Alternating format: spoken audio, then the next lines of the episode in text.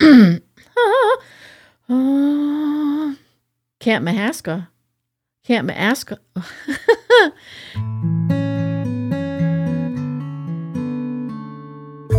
From Boogieland Media, this is On Carlson Drive, a dusty little dirt road of memories from the wit and whimsy of Wendy Bonifield. Today's episode Summer Camp.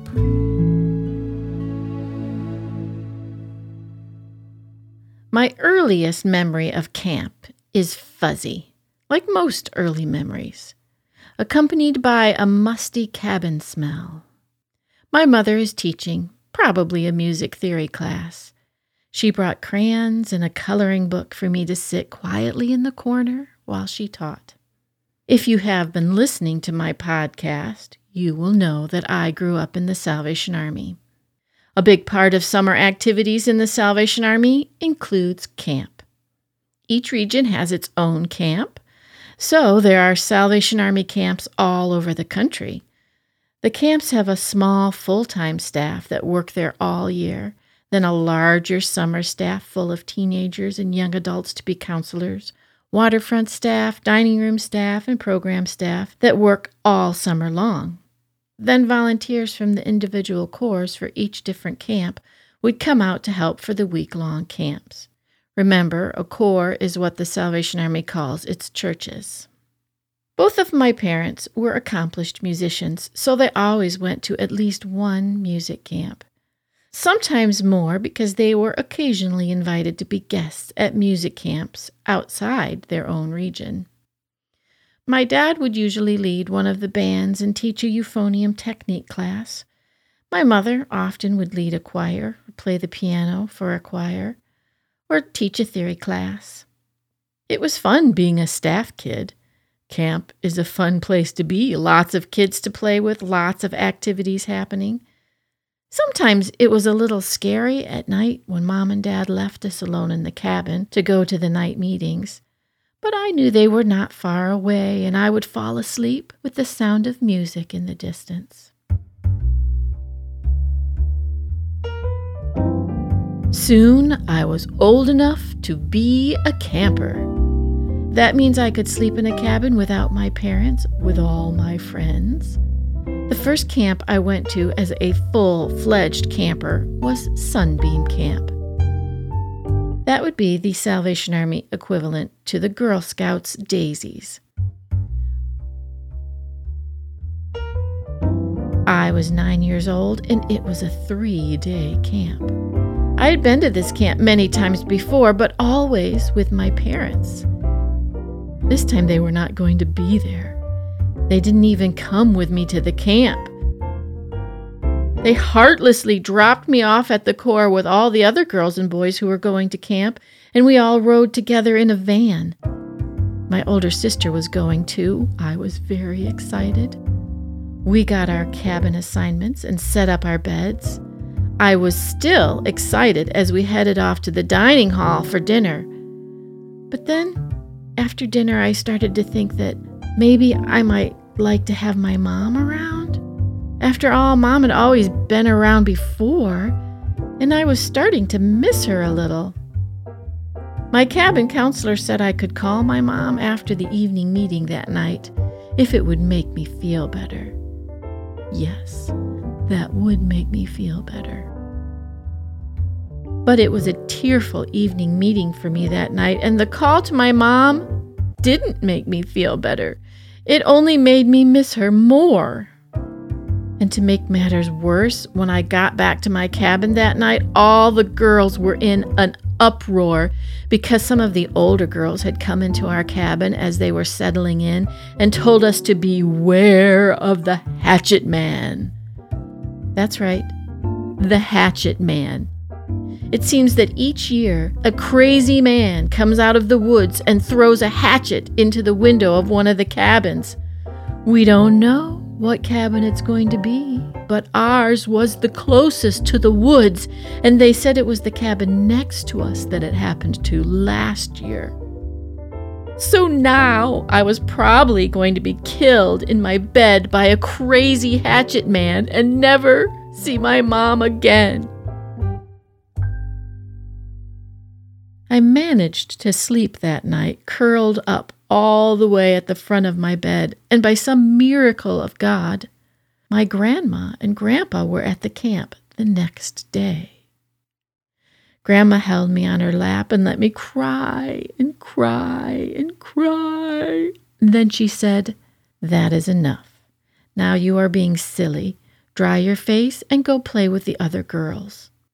This was my grandma, who had no time for nonsense. I had to make my grandma proud, and everything seemed a little bit brighter because grandma was there. So I ran off and joined in the fun, and I never looked back. After that first camper experience, I wanted to go to every camp I was qualified for for the rest of my young life. When I was old enough, I worked at camp all summer long. My first job was a lifeguard at Camp Mihaska for the Salvation Army camp that served the state of Missouri. I loved being at camp. I was not a good lifeguard. Oh, I did a fine job of keeping the campers safe. Nobody died. I simply did not do well spending all that time in the sun. The sun zapped the life out of me. I would guard at the pool in the morning and go back to my room and fall asleep and miss lunch, which was not allowed. Sometimes I would be awakened by the sound of Mr. Quant's voice, the camp director, and he would be saying, Wendy, please report to the dining hall. I got in a bit of trouble that year. I also found myself wanting to play with the kids and not simply watch them swim. The following year, I was a cabin counselor instead, a better fit for me. Of course, playing with the kids was great fun, but staff shenanigans were the best. We did things like putting the entire contents of someone's room in the bathroom, or stealing someone's clothes as they took a shower in the community showers, so they had to wrap up in the shower curtains to walk back to their room. Camp Mihaska also had its scary stories, not unlike the Hatchet Man. The camp had fish hatcheries, and among the streams was a bottomless pit. The story goes that the Mihaska Indian princess fell into the hole and drowned, and at night she wanders the hatcheries. A good deterrent to keep young people out of the woods at night, perhaps. Ghost stories, camp legends, camp songs, campfires, snipe hunts. Oh, oh, you don't you don't know what a snipe hunt is? Well, I'll be glad to take you on a snipe hunt, or I'm sure anyone who knows what a snipe is would be glad to take you out on a snipe hunt. Just let me know. I remember my first snipe hunt out in the dark and cold with my pillowcase, trying to catch one of those wily birds. Water carnival nights were always fun. My favorite game was so simple grease up a watermelon, throw it in the pool. Have two teams fight over said watermelon. First team to get the watermelon to the opposing team's side of the pool wins. So simple. The winner gets to eat the watermelon. I don't think that game is played anymore, probably too dangerous. It got pretty rough in those waters, but it was fun. Camp offered a myriad of opportunities for my creative heart to flourish. At Camp Mihaska, we had a camp newscast called The Blab. We presented it at dinner time every day, full of camp gossip as well as announcements that needed to be made. I took over this newscast and presented the information with a different character every night until I found a character that clicked with me. I will not share her with you now but she was a great avenue for basically a stand up routine. Of course, it won't surprise you that Skit Night was one of my favorites. Although, as a spectator, it could be painful. Some campers' original work was not always inspired. There were always the usual skits done every year.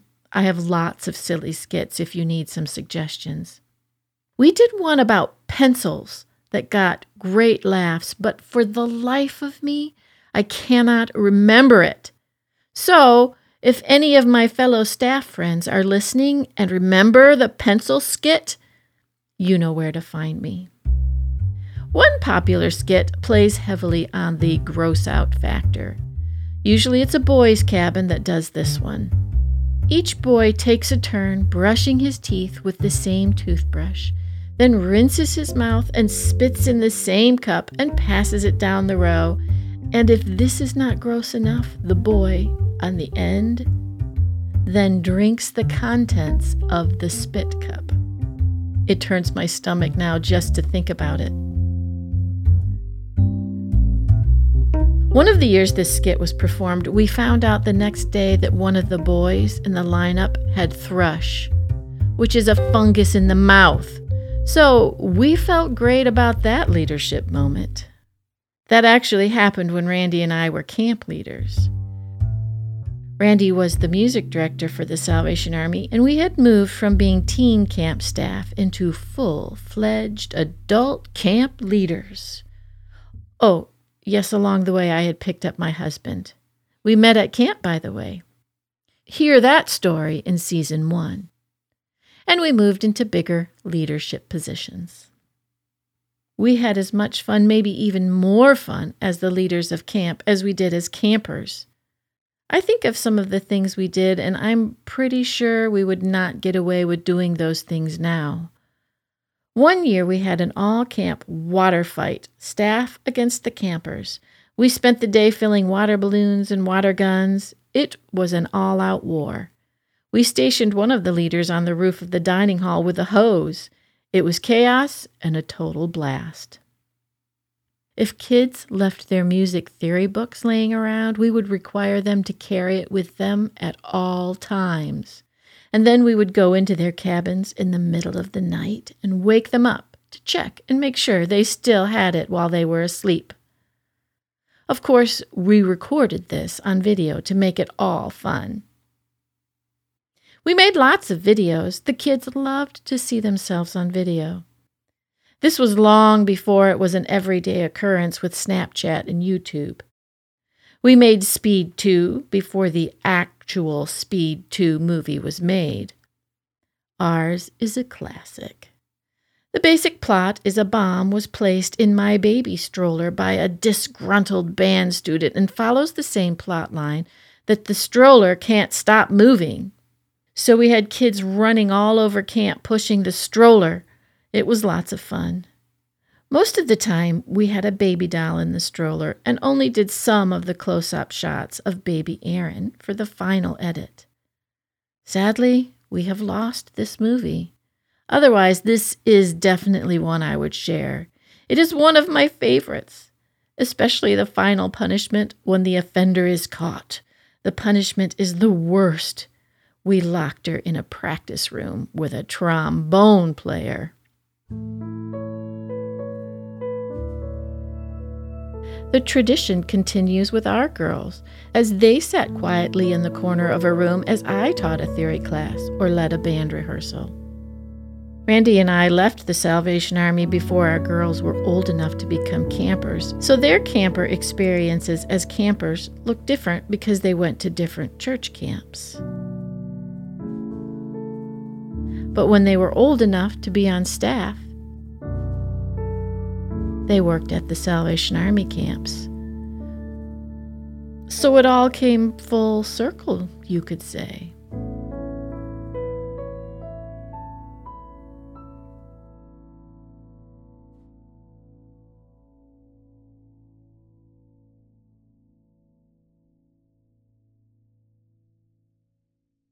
This past week, we found out that on Carlson Drive, is number 232 on the Apple Podcast charts for performing arts podcasts. This is exciting news. We would like for you to help us get into the top 200. And you can do that by giving us a 5-star rating and or writing an amazing review on Apple Podcast. Also by posting about us on your social media and give people the link to find us. Pretty please? Now, on with the show. On with the show.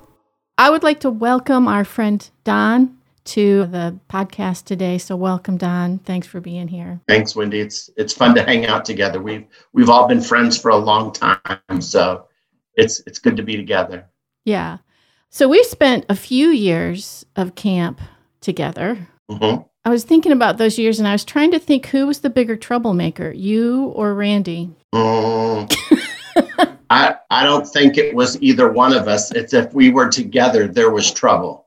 Um, that nobody wanted to answer their phone at midnight if it was music camp.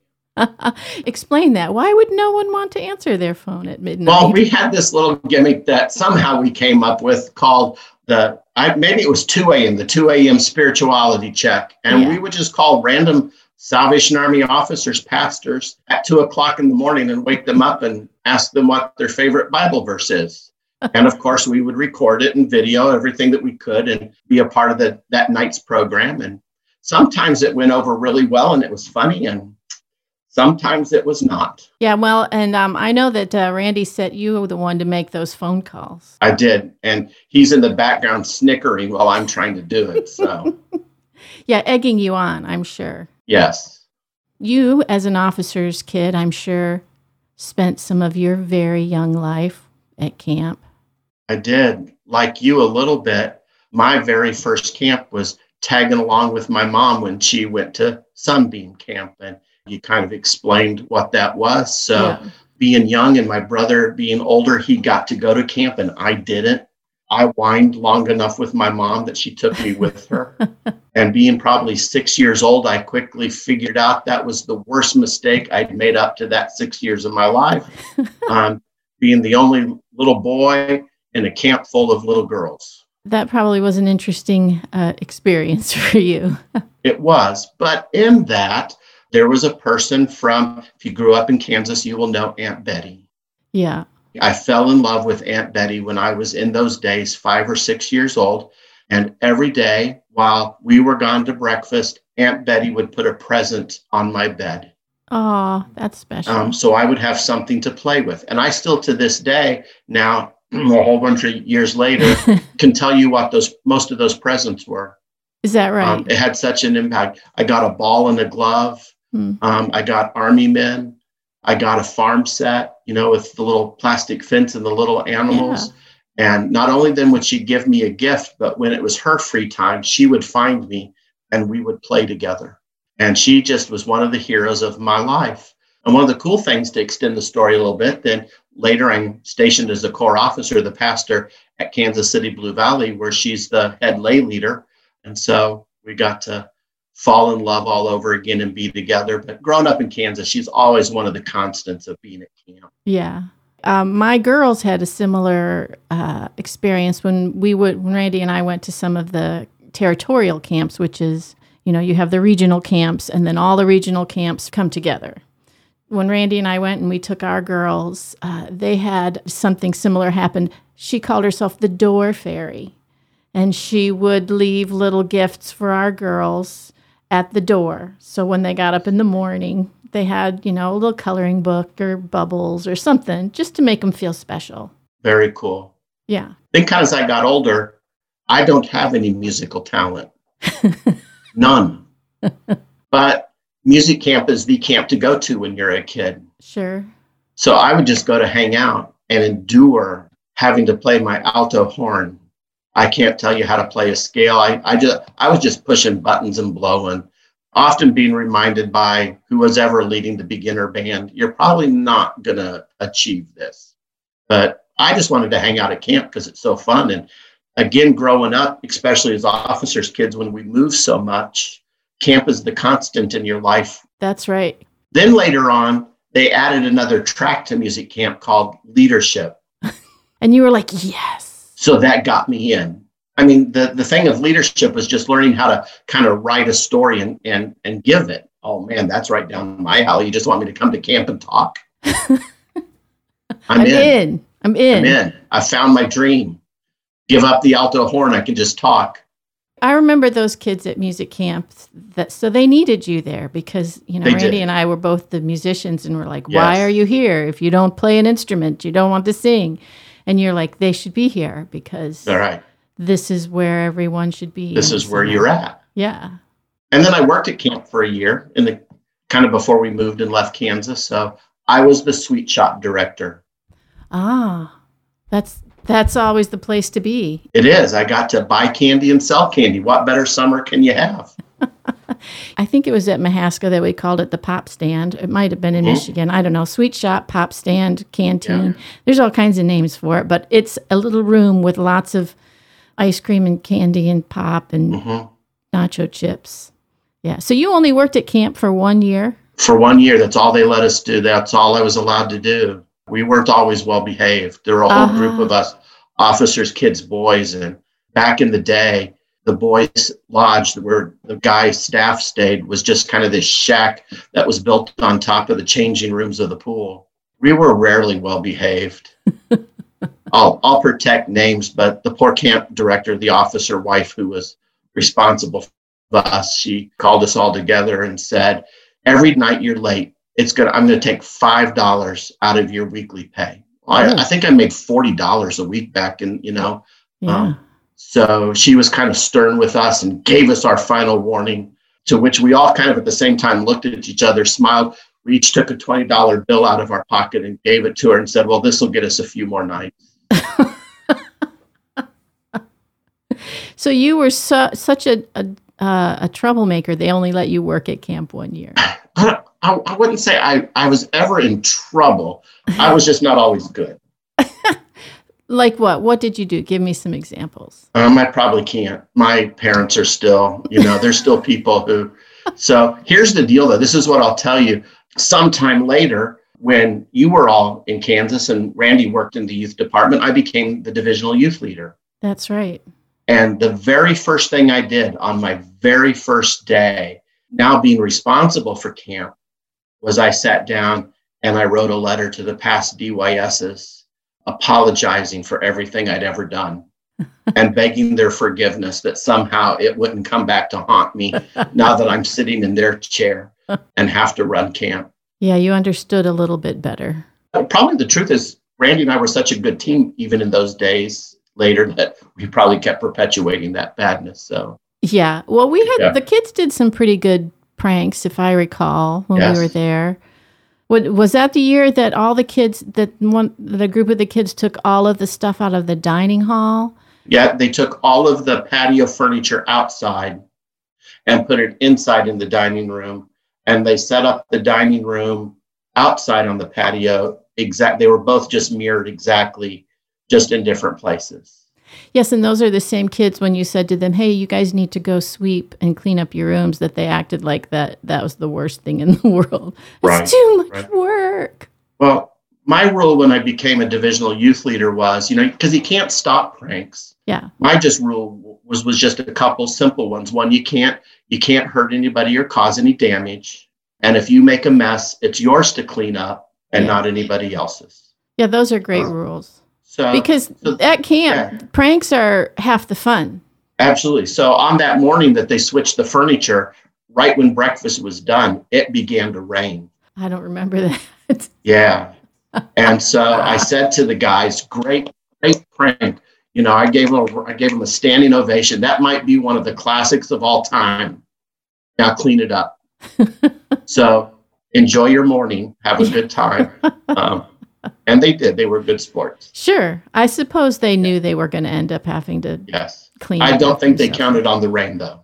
Yeah, well, Yeah. they might have chose a different night. But it was in those nights we had a lot of great fun though too. We Randy and I did that thing with several of the leadership kids in the camp of doing um, MoCan TV. Um, Yeah, that was great. Back when we recorded it all on VHS, and Randy had back in the day this state of the art splicing stuff where you go back and record and go back and record, and, Yeah. and it was something of the day. We thought we were pretty cool. Yeah, right. He spent a lot of time Yes. editing video, Yeah. if I recall. Absolutely. Sometimes all night. Yeah, and I had lots of little babies then, and I was like, "Where have you been?" Where have you been? I've been Right. editing video. It's great. You got to see it. Yeah. I remember you, you told the story of waking kids up in the middle of the night with the spotlight, just Yeah. to, just check and make sure you're all in. Watch them kind of groggily wake up with the bright light and they don't know what's going on. And And then then pull out their theory book from underneath their pillow. Here it is. I forgot about that when you told it, but yes. or the the day when we went to camp and they were remodeling, the, redoing the streets, and there was a steamroller there. Oh yes. You remember the steamroller? And we- I forgot about that. We talked them into rolling stuff over for us. Yes. and we had just cleaned out our band room and we had two old pieces of a trombone that didn't match anything they were pretty raggedy but we made them look like they belonged to each other and I do remember that ran now. over the trombone Yeah, it Yeah. sounded better after that. Eh, can a trombone sound better good good point. Good point. Me and my musical abilities it's all it's all relative Maybe you should have played trombone. I did. That only lasted for two lessons too. And after the second one, we were brought into the bandmaster's office and told, "You're not playing the trombone. The trombone was meant to be played." So I laid it down and left. Yeah, you know me and music. It's okay. You brought the uh, leadership skills from music camp along. Yeah, I got to talk. Right. Yeah, no, I'd rather play my horn than talk. That's uh Hmm. It's not my forte. That's because that's because you're good at it. Oh, thank you. I set him up on that. I was waiting for that. Thanks, Don. Yeah, you're you're all quite talented. You come from a long line of talent. Yeah, we. I've got uh, lots of musical people in the background of my life. That's for sure. Yeah. Okay, so I told. Uh, I was trying to remember. There are other ghost stories at Camp Mihaska, aren't there? There are. Camp Mihaska is most known for the the bottomless pit and Right. um, Princess Mihaska. For me, Mihaska was most known for snakes. Yes, Yeah, we had copperheads and water moccasins and um, I've had several encounters at Camp Mihaska with snakes. So when I was a lifeguard, we were, you know, the kids are all in the pool, and I look over to the to the building that's next to the pool, and all of a sudden there's great commotion. They come running over to us and say, "Keep the kids at the pool. Nobody gets to leave the pool right now," because uh, there was a copperhead right there Ooh. on the road. And they Yeah. were going to take care of that copperhead. And I said, okay, I will not be leaving the pool if there's a copperhead right there. if you talk to even some of the more old timers who, before that pool was built, they used to swim in the lake. Oh God. And the lifeguards used to go out before every time in a canoe and go around the banks of the of the lake with a shotgun and make sure there were no poisonous snakes that were kind of lurking around. So Yeah. that would not have been the year I would want to have been the lifeguard. Wendy is not a lifeguard in those days. no. No, no, no. Although I do remember the same camp, it was a different year. I had a whole group of little nine year old girls, and we were walking across the street to Tent City, which is sort of the wilderness part of the camp. right? And I'm bringing them all along, and we go across the little bridge, and I'm bending down. Look, look at the lily pad. Look at this pretty flower, and we're all looking down, kind of bending over the water, looking at it. And all of a sudden, a snake shoots straight up, poosh, right in my face, and I just Wow. kind of jumped back Yeah. and was like, "Oh, hey, girls, let's keep going." You know, it was all it all I could take to not scream That's and run away. Yeah. Yeah. I only knew one person in the whole time that ever got bit by a snake. And my joke is the snake died, but that's a whole different story that Right. You have way too many stories that you can't tell, Don. I can't. My parents are still alive. Okay, But- okay, all right. So shuffle through your memory and Mhm. find a favorite camp story that you can share with us. Um, so we all had a we, we lived in bunk beds. We all had a room with two people. They were pretty small, tiny little rooms because we were up on top of that boy that top of the pool room in boy staff, and I didn't always get along real well with my roommate. But one day I just had all I could take of him, and so I I duct taped him to his bed while he was still sleeping. Um, Yeah. hmm. those things that today you'd probably get fired for, or kicked out, or you know maybe arrested. Um, yeah, I think about that sometimes. Some of the things we did, and I go, we probably can't do that Right. anymore. when when he didn't show up for breakfast, people went looking for him, and they freed him. But yeah, yeah, he didn't cause too much of a ruckus because I told him I'd be nice to him from then on. So Were you? I was. Yes, I kept my word. Here's one of my favorite stories from when I was the divisional youth leader there, and I'll out these guys because it's it's still pretty funny. So, so they were on my staff. And they decided on their day off that they were going to go out and blaze a new trail through some of the woods at Camp Mihaska. And as they're chopping through their machete, and if you know those two guys, that's a scary thought all by itself. and they they chop down this small little tree that has this massive hornet's nest in it. Oh no. and the hornets just go flying. And so they think that the only smart thing to do is burn it to kill all the wasps. And so they go back to the maintenance shed looking for some kerosene but they can't find any. So they find gasoline pour it all over the hornet's nest. They knock it over. It spills all down the hill into one of the streams. Oh no. um, and so you know those streams are protected yeah. so they now are scared that they're going to be in huge trouble. So they do the only thing that, you know, 17, 18, 19 year old boys know to do when you're playing with gasoline is set it on fire. I'm glad to know that they're still around today to tell they the are. story. That- and so they set it on fire. That it goes down because there's now gasoline floating down the stream. oh no. The gasoline goes under this little natural bridge, sucks all the oxygen out, shoots the flames back out at them. And they come back to the dining room that night for me to see them. And they've got no eyebrows, they've got no facial hair, their faces are all red. um, that they have to tell the story of of what they did. So Oh no. That could have been much worse. it could have been terrible. Could have burned the camp down Yeah. But- So burned themselves down. right. Yeah. So much worse than a few lost uh, singed eyebrows. There were no wasps that survived. Well, there you go. there you go. Uh, worth it. All worth it. What's a Oh. little body hair for taking out the wasps? Yeah. I mean, it could. the wasps could have caused some serious damage. Yeah. Uh, okay. Well, Don, thank you so All much. right. It was Love you to- guys. Yeah, thanks for you too. thanks for letting me. What a I'm honored that you'd asked me because we have such great history together and camps played such a great part in our lives and still does in kids' lives. So Yes, it does.